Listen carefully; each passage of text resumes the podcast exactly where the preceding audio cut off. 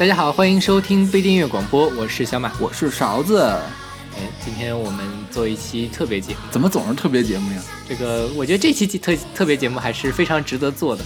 马母亲节马上就要到了，那我觉得咱以后就别叫什么特别节目了，就反正我觉得咱特别节目是比正常节目都要多了。呀后来，就是母亲节马上就要带到来了，所以我们为大家选了一些跟母亲相关的歌。现在我们听到的是来自珍妮的《鲁冰花》，这首歌应该是我觉得我从小唱到大的，老少皆知。对对对，现在小孩还唱呢，估计也唱。就是可能在幼儿园什么也会教这首歌。是的，对，而且这首歌在我这儿是我觉得最能勾起我对呃妈妈对母亲的这种感情的一首歌，因为我觉得这首歌写的真的非常好。嗯，那是对。呃，介绍一下这个背景吧。这个《鲁冰花》其实是呃一九八九年的一个电影，台湾电影。对。然后鲁冰花是真有这么一种花，对。然后呢是什么什么什么什么的，但是应该在台湾那边比较多。然后在客语里面，这个东西是路边花的谐音，然后正好就取了这个名字。然后鲁冰花它是一个小说，然后小说改编的电影。呃，这个鲁冰花为什么会被用来比喻母爱呢？就是因为在台湾地区，呃，茶农会把它种在茶树旁边，它是一种固氮植物啊，所以在这个它。呃，长大了之后就就是可以直接把它埋到土里，然后给这个土地增肥，然后让这个茶树长得更好。哦，所以就能用来比喻这个母亲这种非常伟大无私的奉献精神。哦，对。当然，这个电影其实跟母亲没有太大的关系。嗯，因为这个电影实际上它的这个小主人公，他是一个儿童电影嘛。嗯，这个小男孩的。在一开始的时候，他妈妈就去世了。哦，对，所以你看了这电影吗？我看了简介。哦，对，然后在这个电影里面，这个《鲁冰花》实际上是一一首儿歌，然后就是用来写这个小男孩如何思念他的母亲。哦，对，它本来只是一首插曲，就是没有歌词的，后来是找了姚谦填了词，专门做成了一首歌。然后这歌好像是拿了金曲奖，不是金曲奖，那个金马奖金马奖的最佳电影歌曲。对，然后原唱不是珍妮，但是大陆人应该都认为这个是珍妮唱的。是，主要原因是一九九一年的时候，珍妮在春晚上唱了这歌。对对对，是的。原唱叫谁？叫曾淑琴。对，是。这人一说，可能大家都不知道，但是他在那个时候应该还是挺出名的。然后他是一个客家的歌手，是吧？是。对，嗯，珍妮在九一年的春晚上唱的歌的这个编曲跟现在这个编曲是一样的，就是前面有一个相对欢快的童声合唱，然后后面是比较深情的女生的独唱的这样一个结构。但是在曾淑琴那个版本里面是没有童声合唱的这个环节，而且没有欢快的部分，对，一直都很忧郁，是很很怎么说呢？就是不太不太高兴的，对，很很悲伤有一点，对，是的。这个我跟小老师之前也聊过，就说选哪个版本好。呃，我后来是我觉说这个选这个珍妮的版本，因为第一，我觉得那个童声合唱真的非常的好听，因为在从小到大听的都是这个童声合唱的版本，我自己是非常喜欢。然后还有就是，我觉得他在这个呃歌曲的编排上，因为在呃一开始这个电影里面，它就是作为一个儿歌出现，并不是小朋友在唱儿歌的时候。都会对母亲有那么深的情感，因为并不是所有人都像主人公或者是，呃年纪比较大的人一样，可能体会到了对母亲那种非常深刻的感情。所以儿歌唱的欢快，童声合唱唱的欢快一点，可能就是就用一个儿歌的形式来呈现。但是后面他这个女生独唱的时候，把它唱得非常深情，我觉得这个对比其实也是可以可以理解的。嗯，对，而且就是之前在那个我是歌手上。那个杜丽莎也唱了这首歌，当然她是拿它做一个影子，中间唱的是真的爱你，然后她把那段也唱的非常的蛮欢快的，就是我一开始看那个表演，我完全不能理解她为什么唱，但是我把这两首歌联系起来，我觉得也能理解吧。我觉得大家感兴趣可以把这几个几个版本对照起来听一听，然后看看哪个版本是你最喜欢的。OK，那我们来听这首来自珍妮的《鲁冰花》。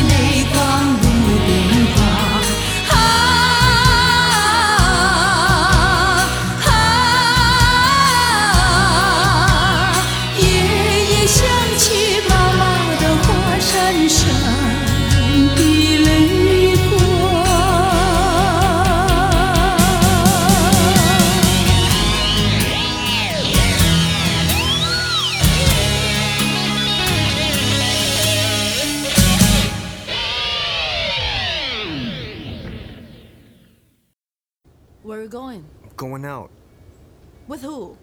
It's none of your business, okay? What you gonna do later? Stop acting like you care about me. Stop acting like you want to know something about me. You don't know nothing. You don't care. Stop asking. I care. 现在我们听到的是来自潘玮柏跟苏芮的《我想更懂你》，出自2006年的专辑《反转地球》。这歌你之前听过吗？听过，但是怎么说呢？那时候应该是上大学了，所以听潘玮柏的歌不是那么多。我觉得这歌应该在电视上放的很多，是的，是的，是吧？因为它很很正能量。而且那个苏芮那个唱段就是很抓耳，是。然后我一直以为这是一个老歌翻唱。，OK，对。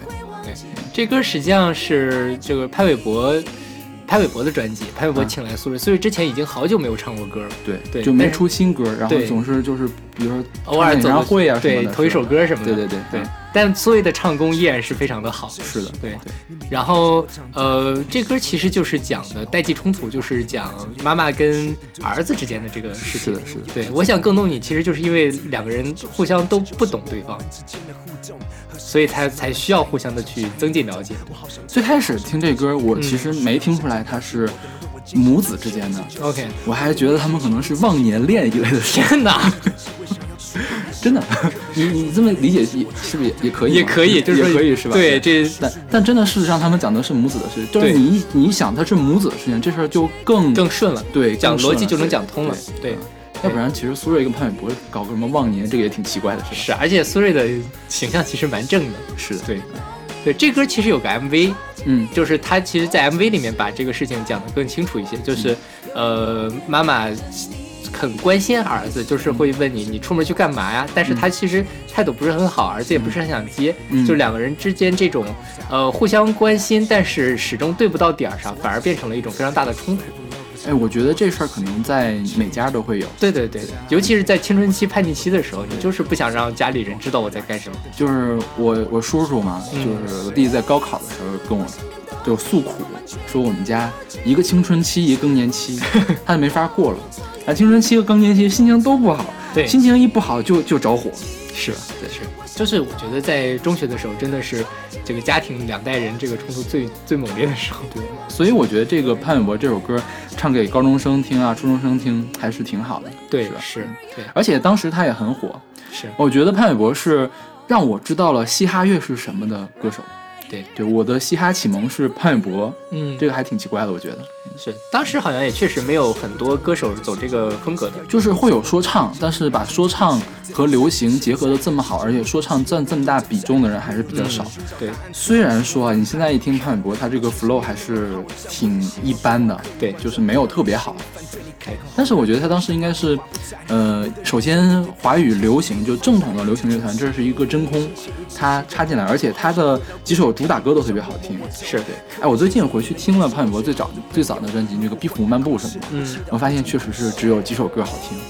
呃，潘玮柏当就是有人在讨论说潘玮柏为什么后来就不红了，嗯。有人就说因为他创作能力比较差，嗯。他最红的几首歌其实都是翻唱的，是的。韩国的歌。对对对。嗯不过潘玮柏也是因为他家里很有钱，然后他后来就做生意嘛，嗯。然后又去演电视剧，演电视剧就拿了台湾电视剧的金钟奖，对，但是同时他在金曲奖一次入围都没有。好吧。然后我上网去查了一下潘玮柏他们家里的情况，嗯就是他们的家庭是那种超和睦的家庭，OK，就是他妈经常帮他站台，嗯然后那种就是母子关系非常融洽。是，对我觉得这样其实蛮好的，而且。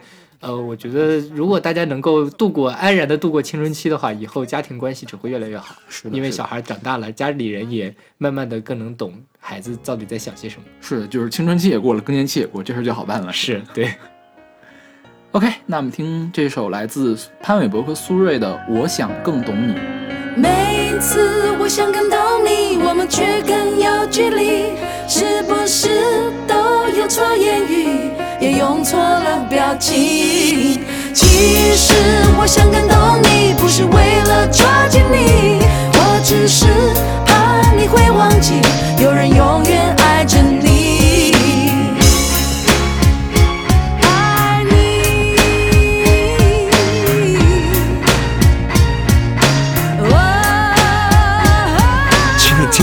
真心话。你每天看着我长大，但你是否了解我内心矛盾的对话？你板着脸孔，不屑地对着我看，我的视线没有勇气，只好面对冷冰冰的地板。这就是你，这就是我，我们之间的互动。何时开始慢慢加以冷藏，加以冷冻？我好想逃，我好想躲进一个洞。我需要真正了解我的人为我进行解救，这就是我的内心，请你仔细的碰。我试过好多次的机会，想要触碰你手。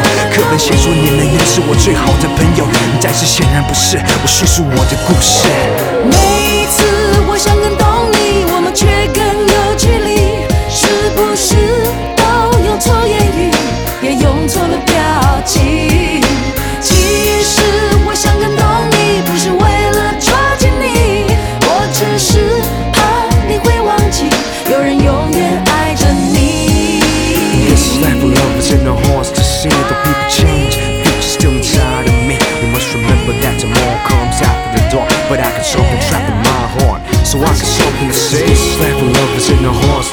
to see the people change. The future still inside of me. We must remember that tomorrow comes after the dark. But I got something trapped in my heart, so I got something to say. 每一次我想更懂你，我们却更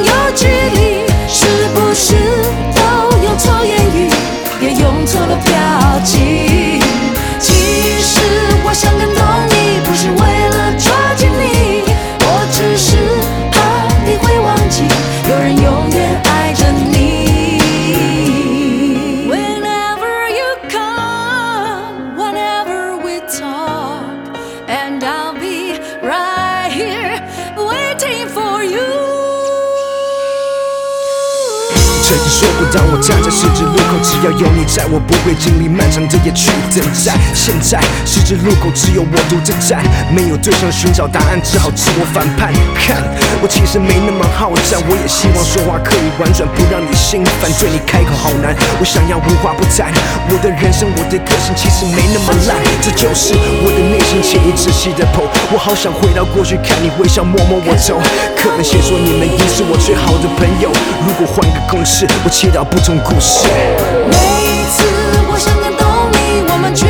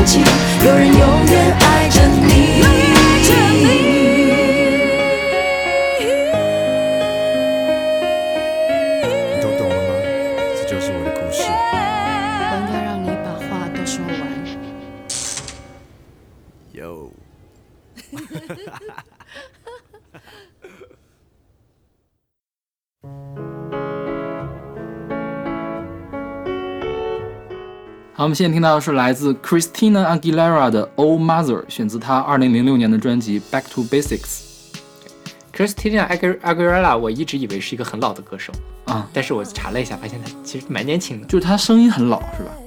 不是，我觉得这人，因为我觉得我很小就听过他，可能是我的错觉，我觉得他江湖地位很高。这个我觉得小马就是错觉特别特别有趣。之前我们讨论过 Mariah Carey，对他一直认为 Mariah Carey 是二十一世之后二十一世纪之后才出名的歌手。对对对，是然后呢，他现在又认为 Christina Aguilera 是一个很早就出名歌手。我觉得你是把他们俩给搞混了。有也有可能是这个样子。，我觉得很有可能是因为 Christina Aguilera 她声音很浑厚，嗯她十八岁的时候声音就是这个样子的。，OK，对，就当时都说她这么小的年纪，怎么可能唱出这么这么有力量的声音嘛？是对，就是让人对她的声音造成错觉。当时我就觉得，因为我买过她的那种花絮 VCD，就看特别可爱的小姑娘一唱歌，这种哦哦哦这个感觉。好吧，然后这首歌是零六年的她的第三张专辑嘛，《Back to Basics》。当时他上一本专辑是呃，他第一本专辑是 Teen Teenage Pop Teenage Pop，就是青春那个青少年流行乐，就是很正很活泼的一小姑娘嘛。第二本专辑叫裸嗯，Strip，就是脱衣舞的意思嘛。然后呢，他就搞得特别的性感放荡，OK，不是性感，是放荡。好吧，对，然后第三张专辑呢叫《Back to Basics》，它呢一下子就变成了爵士女伶，然后唱了很多爵士，然后搞复古和那个现在的这种现在电不是电音吧，放克那种融合音乐。然后呢，评论都说他是从 From Grass to Class，就是从草变成了经典。好吧，对，然后这本这首歌呢是他的这本专辑里面最后一首单曲，然后《Old Mother》呢就是唱给他的母亲的。对，他之所以唱这首歌，是因为他父亲是有家暴的倾向，是对，然后他从小就。他父亲就总打他的母亲，然后打他，然后当他终于出名，然后他父他们父母离婚了之后，他就给他妈妈写了这样一首歌，是就是讲述他妈妈当年的这个比较悲惨的一个故事，然后说，呃，你的眼泪我来替你流啊，什么什么的这样的故事。这体现出来孩子终于懂事了。是对，很多人都觉得这个，呃，这个离异家庭、单亲家庭会有各种各样的这种，呃，问题。就是现在很非常流行的一个方法，就是所有这个人在二十岁之后遇到的问题，都想把它归因到他的原生家庭里面去。但是我觉得这个不完全是这样，就是。呃，当然，原生家庭可能会对人有影响，但是并不是所有的单亲家庭都会带给小朋友不幸或者什么，还是要看具体的情况，就看教育的这个东西。对，因为像 Christina Aguilera，她是也算是一个小天才，他也是从小就开始唱歌，嗯然后就是到了那个迪士尼的那个 Mickey Club 米就是他老鼠俱乐部，跟那个什么布兰妮还有那个 Justin Timberlake 是在一块儿的嘛。但就是说，虽然他小的时候家庭是这个样子，但是我觉得还是挺注重他的培养的，对，而且他也算演艺圈里面情商比较高的人。一直没有闹过什么丑闻。OK，对，你像布兰妮和那个 Justin Timberlake 都是丑，不是也也 Justin Timberlake 没有丑闻啊，绯闻，对，布兰妮丑闻很多，嗯是丑闻不是绯闻。，OK，就是什么吸毒被人抓包啊，嗯然后那个不穿内裤出门啊什么的这种事情都有。好吧。然后就是被强制到戒毒所去。嗯对，布兰妮是有这样的东西的，但是事实上布兰妮他们家的庭好像没有 Christina 这么糟糕。嗯对，就是有一个家暴的父亲，我觉得有家暴父亲真的是太可怕了。是的，是的的，对，因为后来他有的采访，就是他母亲讲述他小的时候，说 Christina 四岁的时候有一天，他他母亲一回家就看到 Christina 满脸是血，然后问怎么回事儿，是因为他爸爸在睡觉的时候，然后那小孩儿吵着他了，然后就打他满脸是血，对，所以还是我觉得这样的童年，呃，没有为他留下，就是没有影响他的后来的生活，我觉得还是可能可见他母亲有多伟大。是的，是的是的，对。所以写了一首歌给，我觉得这个歌歌词大家要仔细看一下，真的写的非常的感动。是的，是的，对。但是也有人批评，呃，不是批评这首歌，是批评这本专辑。他这本专辑他走的还是性感风，但是是二十呃上世纪二十年代那种性感风。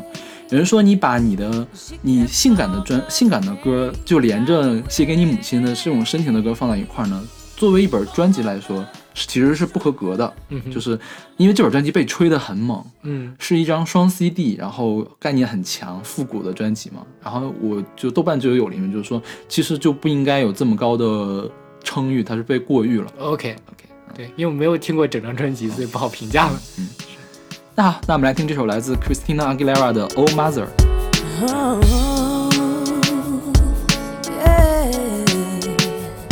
She was so young with such innocent eyes. She always dreamt of a fairy tale life and all the things that your money can't buy. And she thought that he was a wonderful guy.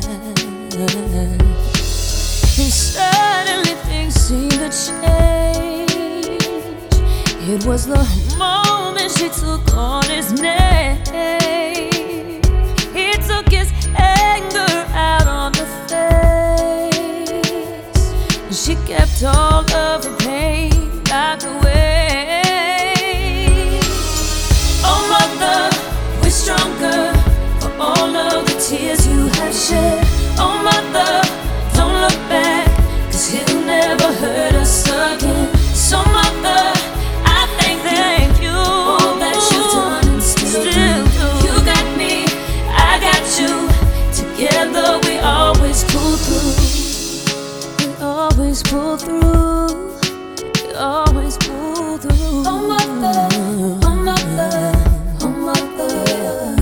It was the day that he turned on the kids that she knew she just had to leave him. So many voices inside of her head saying over and over and over, you deserve much more than this. She was so sick of believing the lies and trying to hide, covering the cuts and bruises. So tired of defending her life, she could have died, fighting for the lives of her children. Oh my God, we're stronger. For all of the tears, all of the tears you have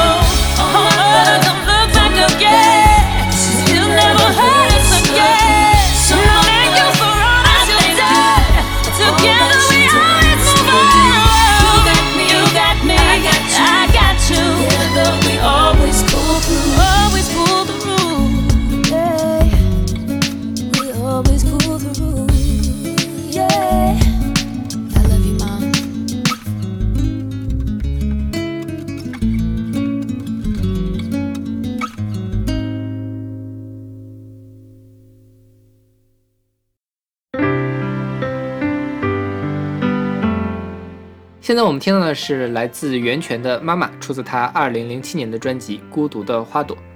我先想说一下啊，就是袁泉这个人，嗯，我很长一段时间都没有搞清他到底是唱歌的还是演戏的。他是学演戏，嗯就是学表演的。嗯他当年跟章子怡啊、秦海璐啊、嗯胡静之类的是同班同学，对，然后后来也是这个演《演而优则唱》嘛。但是而且他应该是演更有名一些，是吧？对，是吧？是的对，但我在我的印象中，他一直是一个非常有名的歌手。，OK，我不知道他演戏的事情的，直到他演那个《后会无期》的时候，我操，哦原来他是个演员，好吧，那可能你看的影视作品不是很多，而且他唱的太好了。对，是之前说到他袁泉的唱功，嗯就是前阵子呃微博上那个耳弟对他评了那个什么就评了一个这个女演员的唱功榜，啊，然后第一等的就只有两个人，一个是袁泉，一个是郝蕾。对，对，所以就在这儿你可以看到这个袁泉的这个唱功是有多什么，就是可以到达一个专业歌手的级别。所谓唱功好，倒不是说他有高音呀，什么声音音色好呀，嗯，就是他唱的情感很到位，对，他对音乐的理解很好。而且把控能力很好。是，像赵薇其实情感也蛮到位，但我觉得她对她自己的声音的把控不是特别好。嗯，就是你听她录音室专辑的时候，觉得这个地方是呲了的，嗯有瑕疵的，可以更好的。你能想到更好的方法来处理这个事。但袁泉的话，真的是专辑挺完美的，真挺完美的。是，对。不过袁泉现其实到现在就只出了两张专辑，而且，但是我还是觉得他是一个非常有名的歌手，在我的印象中啊，嗯，OK，对。啊，这歌其实是讲的，我觉得也可以跟前面那个《我想更懂你》连在一起。就嗯前面是讲冲突嘛，嗯这个就是冲突之后终于理解了，嗯，就是孩子长大了之后，发现父母变老了，突然意识到，哦，原来父母也有自己的生活，他也需要朋友，他也有需要有自己的这种情感，有自己的爱好之类的。嗯嗯对，所以我觉得，我我我不是我自己的这个感受就是，我上了大学，尤其是读了研究生之后，我突然觉得有一天我需要教我爸妈一些东西了。当然，这个东西可能是非常呃 basic 的，就是比如说我要需要教他怎么用微信，嗯需要教他们怎么上网，怎么在网上斗地主，怎么去网购。嗯但是另外一个我的想法是，如果我现在不教给他们，他们还有非常长的人生路，嗯那时代在发展，他们不应该被这个时代所扔下，他们需要去去去跟上这些脚步。所以我觉得。当年前二十年可能父母在教我们，可能以后就是我们也要去来教父母一些事情。，OK。你知道我听这歌最大的感触是什么吗？就是说，嗯、你在二十岁之前，你的烦恼可能就是考试，然后学习，有没有好吃的，有没有好玩的，就是这些事情。然后你到二十岁之后呢，因为其实人生的压力开始压在你的身上了，是的，然后这个时候你就更能切身体会你的父母当时承受了多大压力。是就比如说，嗯、你生病的时候特别难受，就只想吃好吃的，但是你有没有想一下，你生病的时候，你父母到底有多担心你？对就是有的小的时候，小小孩嘛，就觉得生病特别好，生病可以不上学，可以不用写作业，然后可以玩儿，然后想吃什么都有。但是你反过回想，假如你的孩子生病了，你是怎样一个心情？然后他呢又总不好，因为我小的时候曾经是有一次发烧，发烧烧出来肺炎，然后呢打针打了一个月才好，然后中间发发烧的时候连烧了半个月左右，十天半个月，然后天天都很难受。但是我现在想想我难受，我当时我的我爸妈应该比我更难受，是的，是的。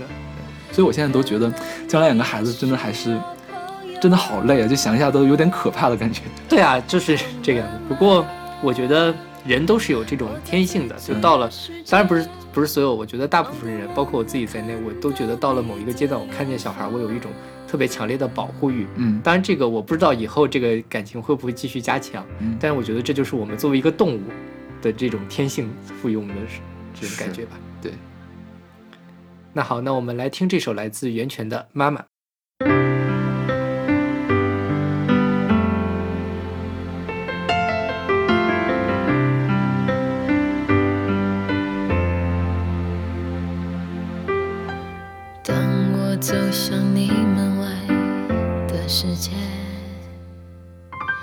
曾经只想随着它远离你了。我以为这是我的梦，却忘了你眼中的忧伤。才发现生命里有太多失落，常常相伴。转过身，却看到你的眼神中那份凝望。偶尔你在我身边，几秒钟默默对望，我们都有话想跟对方讲。哦，妈妈，我们都习惯婉转，不想说，怕增加了对方的负担。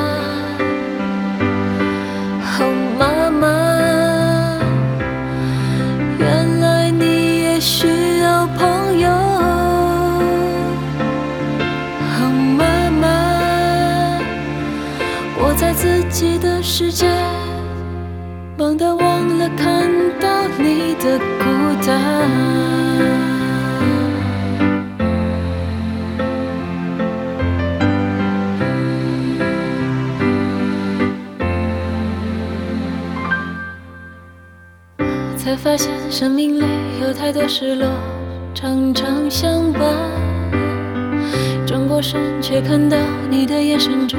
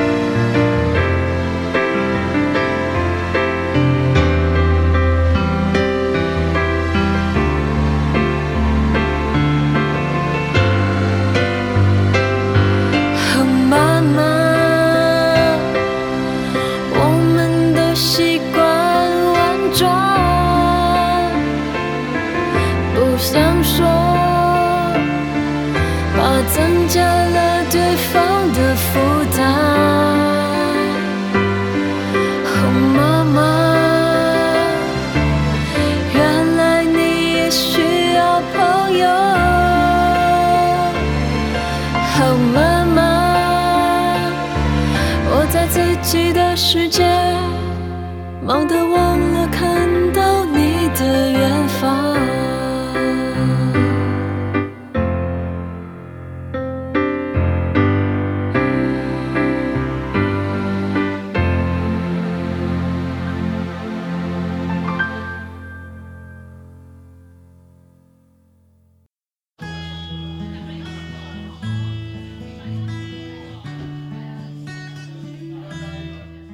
现在这首歌是来自万晓利的《妈妈》，出自她二零零二年的专辑《走过来走过去》。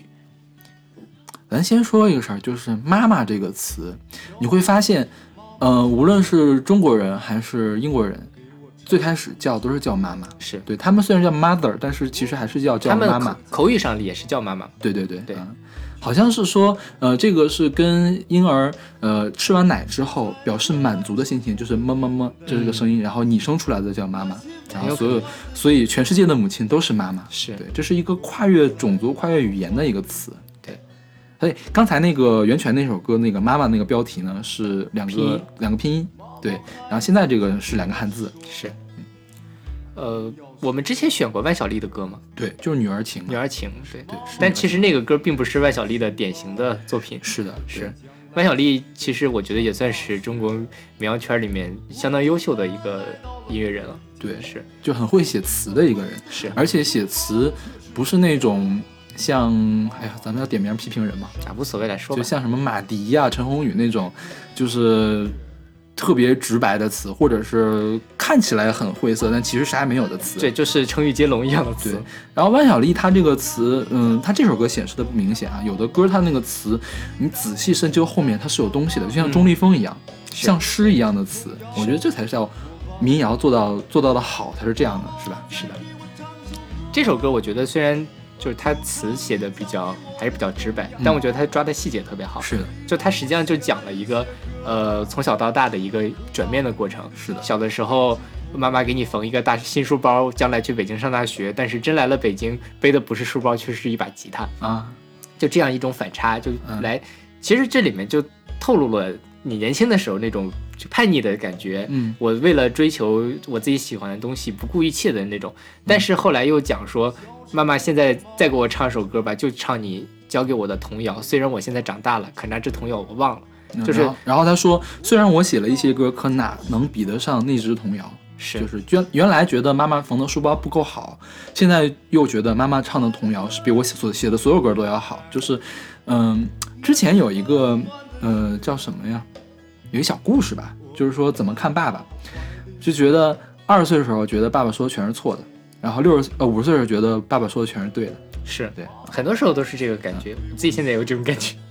呃，我倒没有这么强烈了。OK，对，好吧对，是，就是反正可能过了那个叛逆的阶段之后，你慢慢会觉得更能够比较理性的去审视过去跟父母的这个关系，包括父母对你的这种态度。对对，所以呃，我觉得就如果我们有青春期的听众啊就还是不要太过。武断的去对你的父母下一些结论，这个事情慢慢的，如果你真的你们现在有一些非常严重的矛盾，可能后来有一天你会后悔。是的，因为像一般妈妈会比较唠叨，是吧？是啊，我们家我妈不唠叨，我奶奶很唠叨。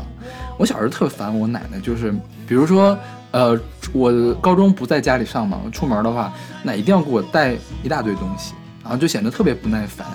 然后呢，就不带不带就不带。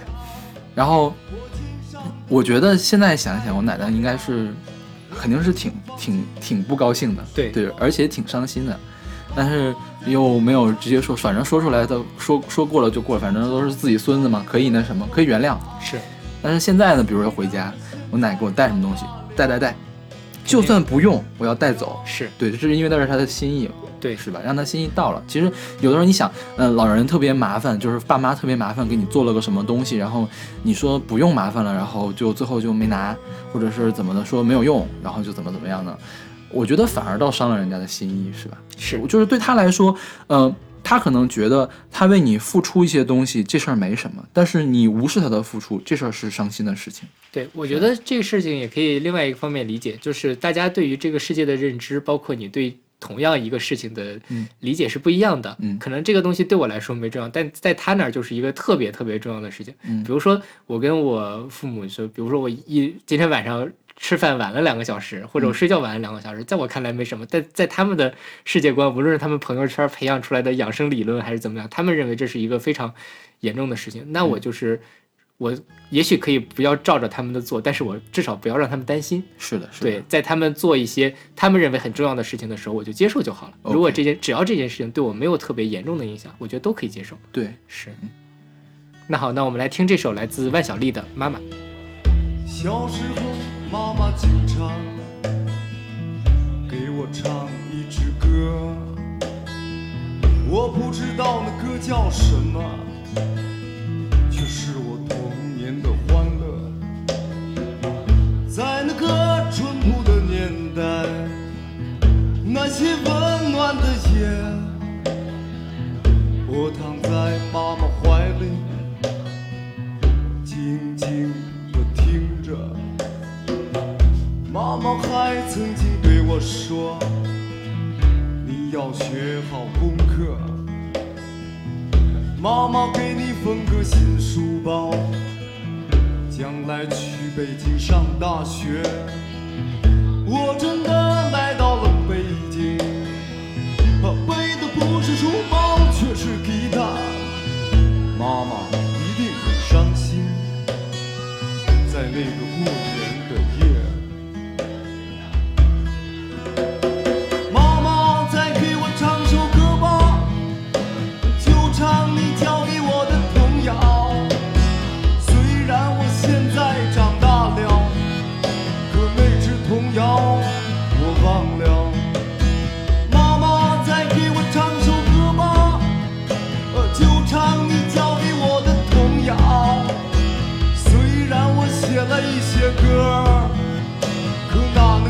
上为之痛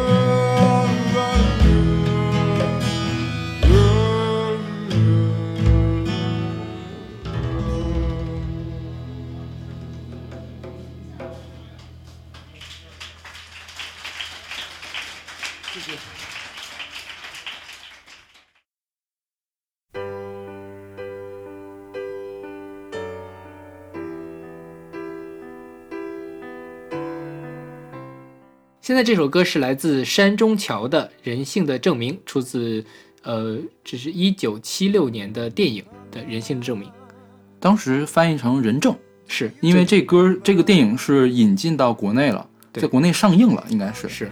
然后我爸妈都知道这首歌《草帽歌》，对。对，很熟。当时在这个七十年代末八十年代初的时候，掀起了一批这个日本电影的风潮，因为当时中日关系比较好。对对，对刚刚恢复恢复外交关系嘛，是是是。对，然后就比如除了这个，还有什么追捕、嗯生死恋，还有那个女排什么来着？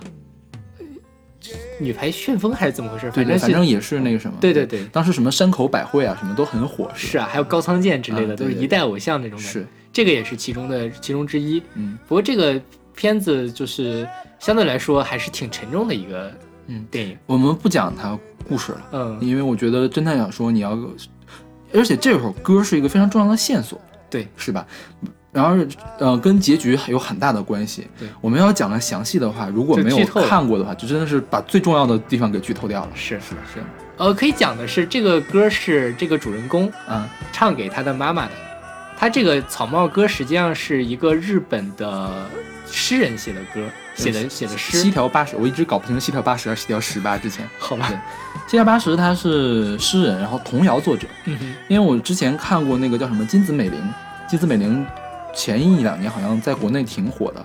金子美玲就是这个七条八十发掘出来的。OK，对不过七条八十是一个支持战争的人，嗯所以他他在政治上是有问题的。OK 对，在我在我我看来，政治上是有问题的。嗯，比如说《苏州夜曲》是他写的，哦，对，就是那些当时李香兰唱那些歌，很多是他写的。明白啊。对，然后这个是因为是他来讲讲自己对那个母亲的感情，所以嗯他这里面有很深情的对这个母亲的呼唤。对，而且这个歌因为它的主人公的设定是一个日美混血，对所以他是用英文唱的。是对，而且这个演员叫山中桥嘛，也叫桥山中，是对，因为你要是他叫宙嘛，就宙对就是桥嘛，然后用用那个日文的方法就是山山中中桥桥，用英美国呢就是桥山中，是对，嗯，然后他他本来是个歌手。对他在这个电影里面戏份好像并不是特别多，我看过这个电影，我看过这个小说，因为他很快就死了。对对对，是啊，算这算剧透吗？这不啊算这不算剧透，这是开端是吧？这是是开端，对对嗯然后可以看他这歌词原来是日文写的嘛，就叫草帽，然后草帽是一个线索，草帽是妈妈小的时候给我的草帽，对。然后当你看完整个电影，然后再结合这个歌词看，你会觉得实在是太贴切了。是对，就是而且他唱的这么深情，就让这个电影更加充满了冲突，就冲突更加的明显。是，虽然我没有看过这个电影，但是我想象一下这个剧情，嗯然后再想一下他最后这个电影结束的时候出来这个歌，我都是觉得非常的就可能会哭的那种感觉。是的，是然后这个原著《人间的证明》嘛，呃，叫《人性的证明》，嗯、是森村森村诚一啊，这个特别难发的名字。森村诚一的《人性的证明》是我看的第一部日本小日本的侦探小说。OK，对，我在本科的时候，呃，我们是我们北航的那个图书馆的侦探小说，就是被我翻了一大半儿。对我看了很多很多侦探小说，但是它是这是第一本儿，嗯因为我很早就知道这个电影，我先看了这个电影，然后去找森村诚一的所有的作品。证明是有三部曲的，有人性的证明、青春的证明和野性的证明。他就讲了讨讨论了很多这个日本的社会问题，因为森村诚一算是社会派的小说。什么叫社会派呢？像福尔摩斯他们叫本格派小说，本格派就是说有一侦探，然后呢有各种各样的线索，我们来通过线索来解谜题。然后社会派呢，就是没有一个有侦探，但是这个侦探呢并不是核心人物，他可能只是一个线索人物。他是通过一个案件来讲一个一个社会现实，讲一个社会问题。因为呃，日本的侦探小说特别多，跟他们的治安不好是有关系的。然后呢，像这个人性的证明讲的是日美遗留问题，对是吧？我觉得可以简单给大家讲一下这个，就是日美遗留问题啊这个故事，这个故事背景，嗯。就是说这个主人公就山中桥扮演的这个人，嗯。他是他的呃父亲是一个美美国的士兵，就是在日本战败之后，美国不是在日本驻军嘛，嗯。然后他母亲是一个日本人，然后两个人。就是结婚生下了这个孩子，嗯但是后来因为美军撤军，就把这个孩子给带走了。嗯结果后来等他父亲那个弥留的时候，告诉他你可以回日本去找找你的妈妈，嗯然后他就回来了。结果就是因为，呃，结果就被杀了。嗯对，后面的事情我就不跟大家讲。但是他其实这个背景实际上是在日本战后非常尖锐的一个矛盾，就是是日本在战争之后如何去面对自己，然后去如何去呃面对他跟当年就争占领他的这个美国之间的这个关系，嗯所以还是挺。这是很符合当时日本的这个社会现实。对然后证明三部曲嘛，野性的证明讲的是什么？讲的是当时日本大资本家跟下面群众之间的矛盾，嗯哼，然后最后就是揭露他们所谓资本家丑恶的嘴脸，好吧这种，感觉。然后青春的证明讲的是反战的事情。嗯嗯，讲的是战争时期的事情，就是跟反战有关系。值得提一点，森村诚一他是一个我觉得算是一个左派的日本作家，因为他曾经致力于揭发七三幺部队，是他专门写了小说，就是来讲七三幺部队的事情，然后写了报告文学。嗯对，所以中国他跟中国的关系特别好，是对中国政府也特别喜欢这个人，所以才我觉得才才所以才这引进了他的这个小说改编的电影。OK 对是大家有兴趣可以去看一下。不过我觉得这个书可能就不是特别好找。当时我在我们图书馆里面，哎呦，这一顿翻呀，翻了几本八十年代的书。OK，对，都都都黄的掉页了都要大家也可以去看这个电影，啊！对对对而且这电影还蛮有意思，就是我刚才不是说这山中桥吗？嗯，山中桥他本身也是一个日美混血，嗯，然后是黑人，但是他就从小到大一直生活在日本，对但是他并不为日本社会所接受，嗯从小的时候就被当做一个异类，嗯，然后有人就问他，你到底是要，呃。你可以移民美国啊，因为你这个什么，你有这个美国背景。但他说我是一个日本人，我嗯要留在这里。嗯其实这个从这个演员的这个人生上也可以看出来，当时的这个社会对于这个国际关系的这个看法，包括日本本来是一个非常保守的单一民族的国家，怎么去处理它在战争之后甚至遗留的这些问题。嗯，然后还有一个就是这歌其实被很多我们很熟悉的人翻唱过，刘欢还有崔健。啊，对崔健翻唱过吗？崔健在他玩摇滚之前翻唱过啊，就是那个叫什么 disco 什么什么礼品集吗？那个就不是还是契合版里面不是契合版，是他自己的一张专辑啊，八五年的好像是。啊对，可见这首歌在当时的中国是有多么的流行。是啊。是，嗯，而且真的写的很好。那好，那我们来听这首来自山中桥的呃草帽歌，就是《人间的证明》主题曲。Mama, do you remember the old straw hat you gave to me? I lost the hat long ago.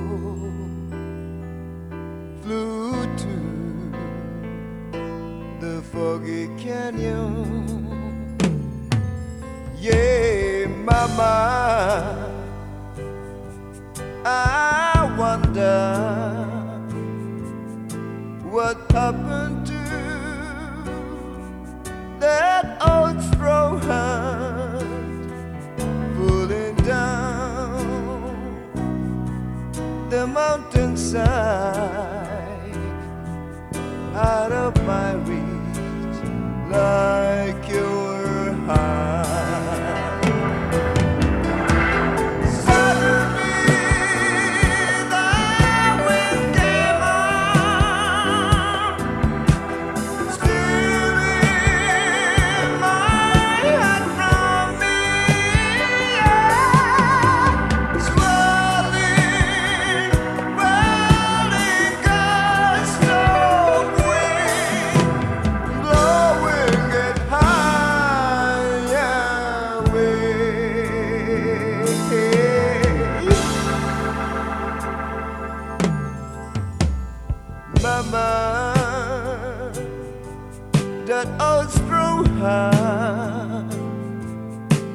The only one I really loved, but we lost it. No one could bring it back like the life you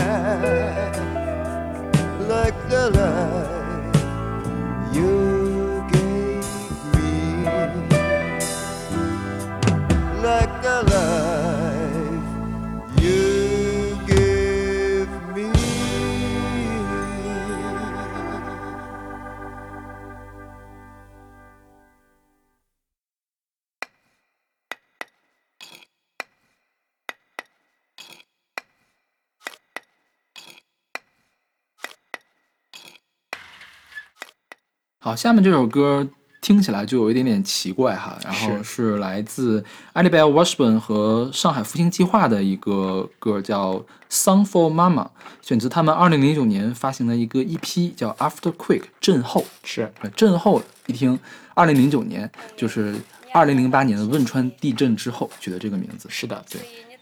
这个 Abigail 她她在中国待了很长时间，她很喜欢中国，他还起了一个中国的名字叫王爱萍，这个名字非常的非常的中国，很 中国是吧？是，就像当时不是那个，你记不记得有一个爱中爱华，是。是那加两个加拿大人跟大山在一块儿的，就是当时他们起名字是不是都愿意这么起啊？可能是这样，就是比较纯，就可能是九八九十年代中国人爱起的名字。是。对，这歌其实我很早就听了，我应该是上高中，不是上高中，那肯定上大学上上大学，上大四或者是研一的时候听到的。我是无意中看到了一个纪录片，因为当时我还是挺关注汶川地震后面的这个事情嘛，然后就找到了这个纪录片，讲的就是他们，呃，就是这个阿里拜王爱萍嘛，和这个上海复兴计划那个 David 梁，他们一块儿去成都。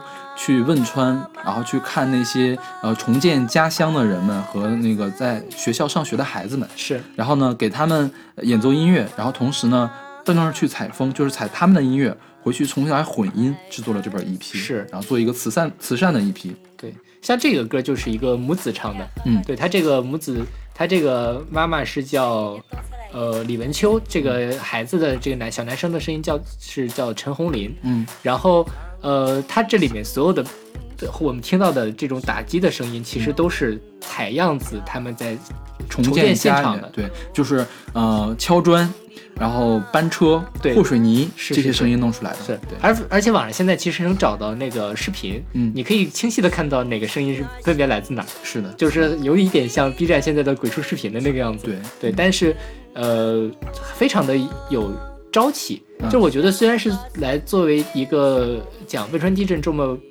挺挺挺悲惨的一件事情，嗯但其实它也反映出来，在震后大家依然能够。乐观积极的重建自己的家园，这样一个传达的是一个非常积极的信息。嗯是因为王爱萍这个人就是特别喜欢中国嘛，然后她当时在中国的活动也蛮多的。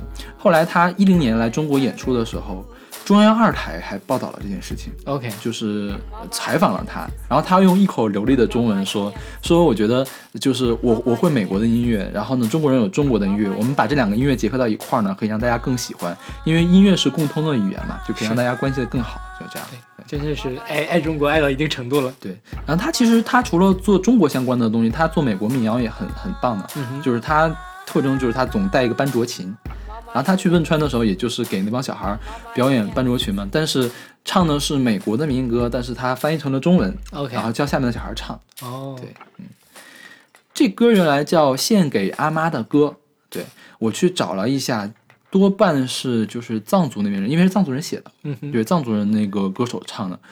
说实话啊，呃，虽然那些女歌手们唱功很棒，音色很纯净、很干净，但是混起来就是没有这首歌这个版本好听。是对因为，嗯、我当时曾经给我的呃高中同学，不是高中同学，大学同学听这歌，他们说唱的什么呀，你和你都分不清，是吧？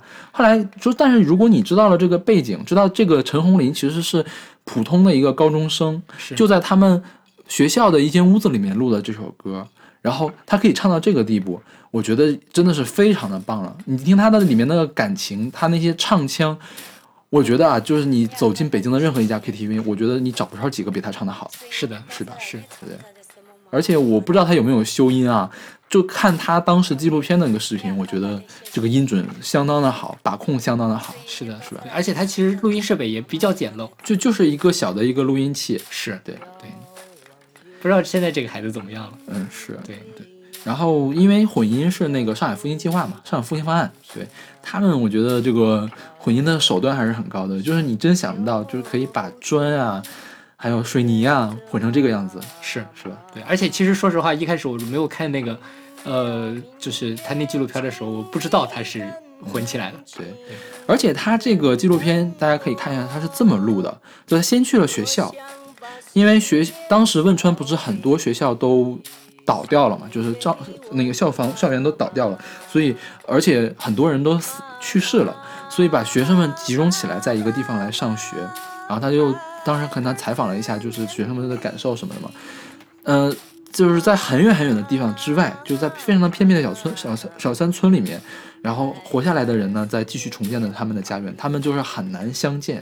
因为其实可能山路也不方便，然后离得也比较远，很难相见。所以王爱萍他们就先去了学校，把这歌录下来，然后呢，又跑到了那个这个陈红林他的家里，给他的母亲来看。然后呢，他母亲说了一些话，就说红林你要好好学习读书，你读书创造了什么，爸爸妈妈都支持你。然后呢，这个呃，把母亲的话和孩子的歌串到一块，我觉得这个就是感情更加的充沛，对，是吧？而且因为它是一个空间上的，把两两个地方连起来了。对对对，这个不看纪录片是很难知道这件事情。对，是。所以我觉得这张专辑的概念性是很强的。对对，它其他这首歌是讲的是呃子女对母亲的思念，对家乡的思念和母亲对孩子的思念，就双方双重的一种思念。然后它其他还用了一些什么羌族的儿歌，还有那个嗯你一我一什么什么，就是你拍一我拍一这样的儿歌串起来的采样出来的东西，就做的从音乐上来讲做的非常的丰富，从概念上来讲做的非常的到位，所以我觉得这是一张非常好的 EP。是对，但是可能听的人比较少，因为可能没有那么多人知道这件事情。对对对，大家可以去全盘的尝试一下这首 EP，真的很精彩。是的，是的。那好，那我们来听这首来自 Abigail Washburn and 上海复兴方案的《Song for Mama》，献给阿妈的歌。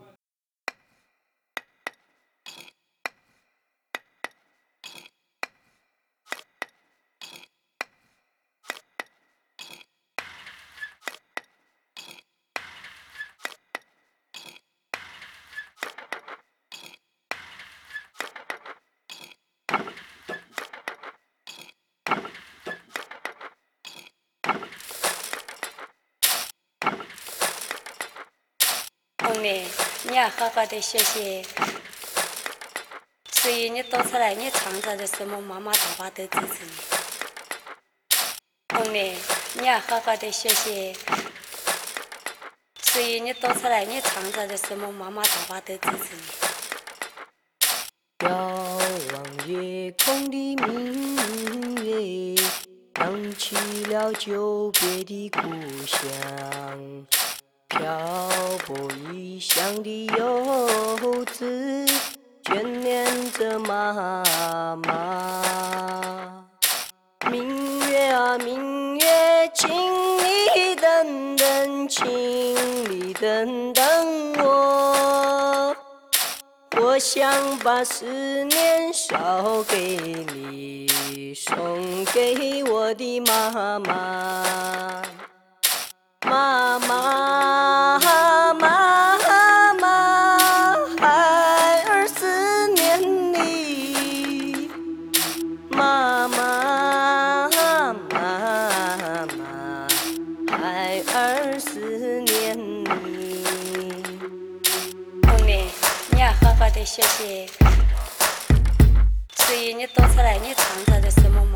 我的、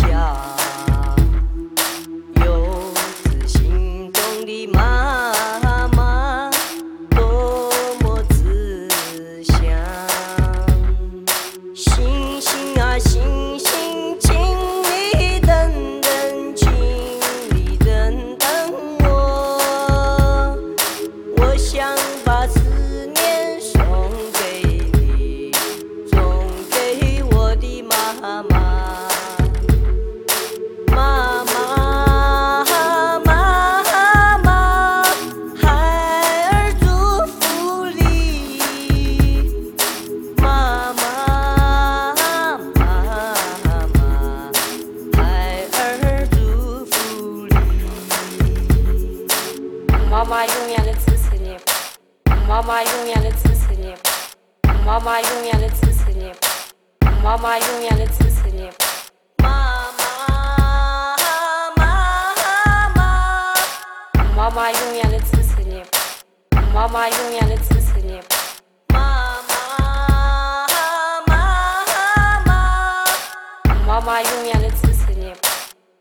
永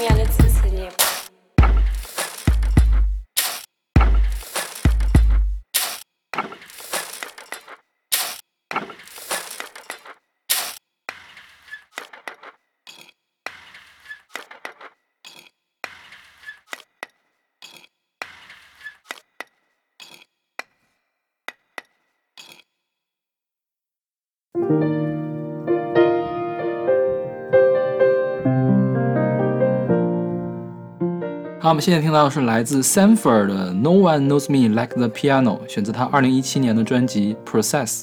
是这首歌是讲这个 Sanford 他母亲去世之后，对对他很想念他的母亲，然后写的一首歌。对就是说在呃母亲去世之后，只有妈妈家里的那架钢琴懂我了。对，他这个歌词写的挺巧妙的，其实就是他第一句话就是说，呃，除了儿时母亲家那架钢琴，没有人懂我，就就没有人懂我了。然后第二句开始用 you，你看刚开始看的时候，你觉得这个 you 可能他在对钢琴说话，是看到后面才发现，哦，原来他在对他的母亲说话。然后最后一句话点题就是说，嗯、因为你去世了，所以除了那架钢琴，就没有人读我懂我了。是，对。然后 Sanford，我们介绍一下这个人吧。Sanford 算是一个另类 R&B 歌手，他其实出道有两三年了，就是一直在给别人唱歌。他没有自己的专辑，他会在别人的专辑里面做客串。嗯哼，然后大家都觉得他这个人，知道唱的水平很高，然后音乐的想法也很好，而且他是制作人，他给人制作的非常好。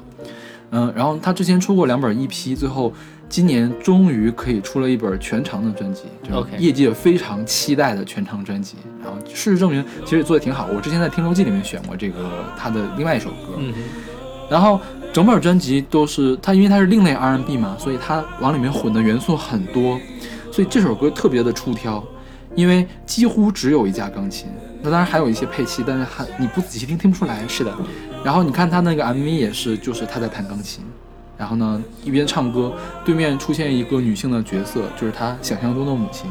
对，就是这歌本来我想在那个清明节的时候选的，就是缅怀的时候，嗯因为它也是纪念母亲的嘛。然后当时没有选，我觉得放在这儿也比较合适。我们觉得今天应该挑一首歌，就是嗯、一般情况下，就是自己的父母还是会在自己之前离开这个世界，是吧？我觉得可能亲人的离世是每一个人都需要经历的一个事情，而且我就经历了这件事情。对，就是我我的妈妈是在我零九年的时候去世的，嗯我上大三的时候去世的。对，就是会觉得你的人生突然变得不一样了。对，就是你，就是真的是感觉到一个非常理所当然的事情，突然就消失了。嗯，对，就比如说我当当时觉得，嗯、比如说回家就可以看到我爸我妈，这是太正常的事情了。但是你要想一下，这件事情总有一天就不正常，是，就是你总有一天会见不到了。对，就我妈妈去世，其实对我们家，就对我们家将来的发展的轨迹，其实有很大的影响。因为我们家原来在东北，因为我妈妈去世了，所以我们家才会搬到河南去。对，所以说亲人的离世可能造成你整个人生轨迹的改变。也就是，嗯、因为我觉得我还是比较乐观，至少当时比较乐观哈，嗯所以可以很快的走出来。就是，就是比如说我母亲在家去世，我们办完丧事之后，回到学校，跟室友一见面，会觉得，就是可就是看到朋友们在面前，可以把这个音乐的事情一下推到脑后。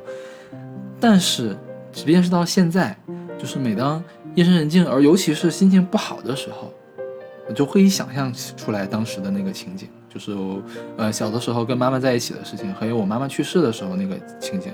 然后听到这首歌，它就特别的那个什么，就是我觉得特别的有感触吧。它中间有一段时间，就是说，嗯、他描写了，就这首歌，他描写了他母亲弥留之际的那个情景，就是说，他母亲之前就得过癌症，后来就算是治好了，后来又复发，所以，嗯、中间有一段时间，中间有一句说是医生说是时候让你走了，呃，我擦干眼泪，是时候放手了，然后你紧紧握住我，不舍得松开手。我觉得这个事情，假如真的你要是经历过亲人离世，然后你陪在身边的话，真是太有画面感了。真的是因为在最后一刻，你是需要握住他的手的，然后他会，他也会很很努力的握住你的手，然后有一刻这个手就就松开了。嗯，就是我觉得怎么说呢，就是之前我一直没有想到，就是说，嗯。比如说你有些话没有跟妈妈说，然后再也说不了了呀；有些事情没有跟妈妈做，再也做不了了呀。嗯，直到妈妈走了之后，我才想到还有这些事情没有做。所以，我希望就是如果各位父母健在，或者是爷爷奶奶健在、姥姥姥爷健在的话，就是一定要努力的及时的去做这些事情，要不然有一天没有机会了，你会非常的后悔的。是。哎，勺子老师把我说哭了。哎，我没有没有没有，我我不是要故意的煽情，我我知道我不是一个特别特别喜欢煽情的人，虽然我我知道我很会煽情。我觉得真的像勺子老师刚才说的，嗯，如果大家就是有机会对你的情人好，有机会去对你的情人做一些事情，说一句话，同时，呃，理解他们，然后跟他们一起度过人生中的每一天，这是一件特别幸运的事情。所以，我觉得所有人都应该把握好这种机会。嗯，是，就是其实我母亲的去世对我来说影响还是蛮大的，因为我小的时候胆儿特别小，就是比如说我看了一个恐怖的电视剧啊，看了侦探剧，我晚上都睡不着觉。但是我母亲去世之后，我就不怕了，因为什么？我又给我母亲守灵，守灵。然后他们问我怕不怕，我突然发现我没有怕，为什么呢？因为就是很多传说说这个人死了之后，如果你怎样怎样，他会对你不好嘛。然后我想，我跟我妈关系那么好，我妈对谁不好都不会对我不好的，我不怕，真的不怕。然后之后我觉得这件事情，我突然一下就想通了。就是没有必要担心这样的事情，嗯就是我给我母亲守灵，给我姥姥守灵都没有没有怕过，就是我觉得还是，嗯，这个是一个你无法避免的人生经历，反正碰到它的时候，就呃积极的去面应对，就处理好后面的事情，然后呢，在它没有到来的时候，一定要做你做好你该做的事情。对，是。啊，这个今天搞得这个气氛不太不太对劲啊，没有，有我觉得点沉重，我觉得很很很感动啊。嗯，是好，那我今天我们的歌都放完了，是，对吧？嗯，那呃，先祝天底下所有的母亲母亲节快乐，是的，是吧？对，嗯，然后也希望嗯、呃大家跟自己的母亲呃搞好关系，对对，是吧？对。那好，那欢迎大家关注我们的微信公众号不一定 FM，在上面会有定期的乐评推送、音乐随机场。另外，我们在每周日也会有一个短的推歌节目，叫《听周记》。嗯，大家可以在我们的公众号上找到呃二维码，然后呢扫码可以添加我当好友，我可以拉你到我们听友群。之前啊，我们说一下这事儿，之前我们搞那个那个群的那个公众二维码嘛。就扫去那些莫名其妙的人对来蹭我们的红包，对，特别讨厌。就因为我们有习惯，就是每个进群的人，我们都会给他发红包，然后都被蹭了红包，我特别的生气，你知道吗？所以现在呢，如果大家想加入我们听友群，大家先来加我的好友，我们来聊天，然后给你拉进去。是，这侧面也反映了我们群红包还是很多的，对吧？对。那好，那我们下期再见。下一期再见。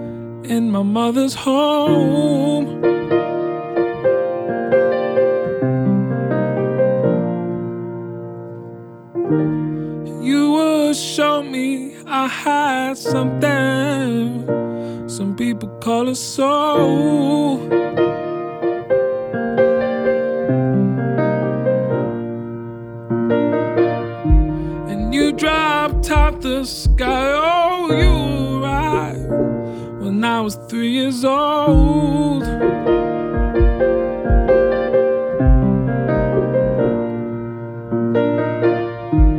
No one knows me like the piano in my mother's home.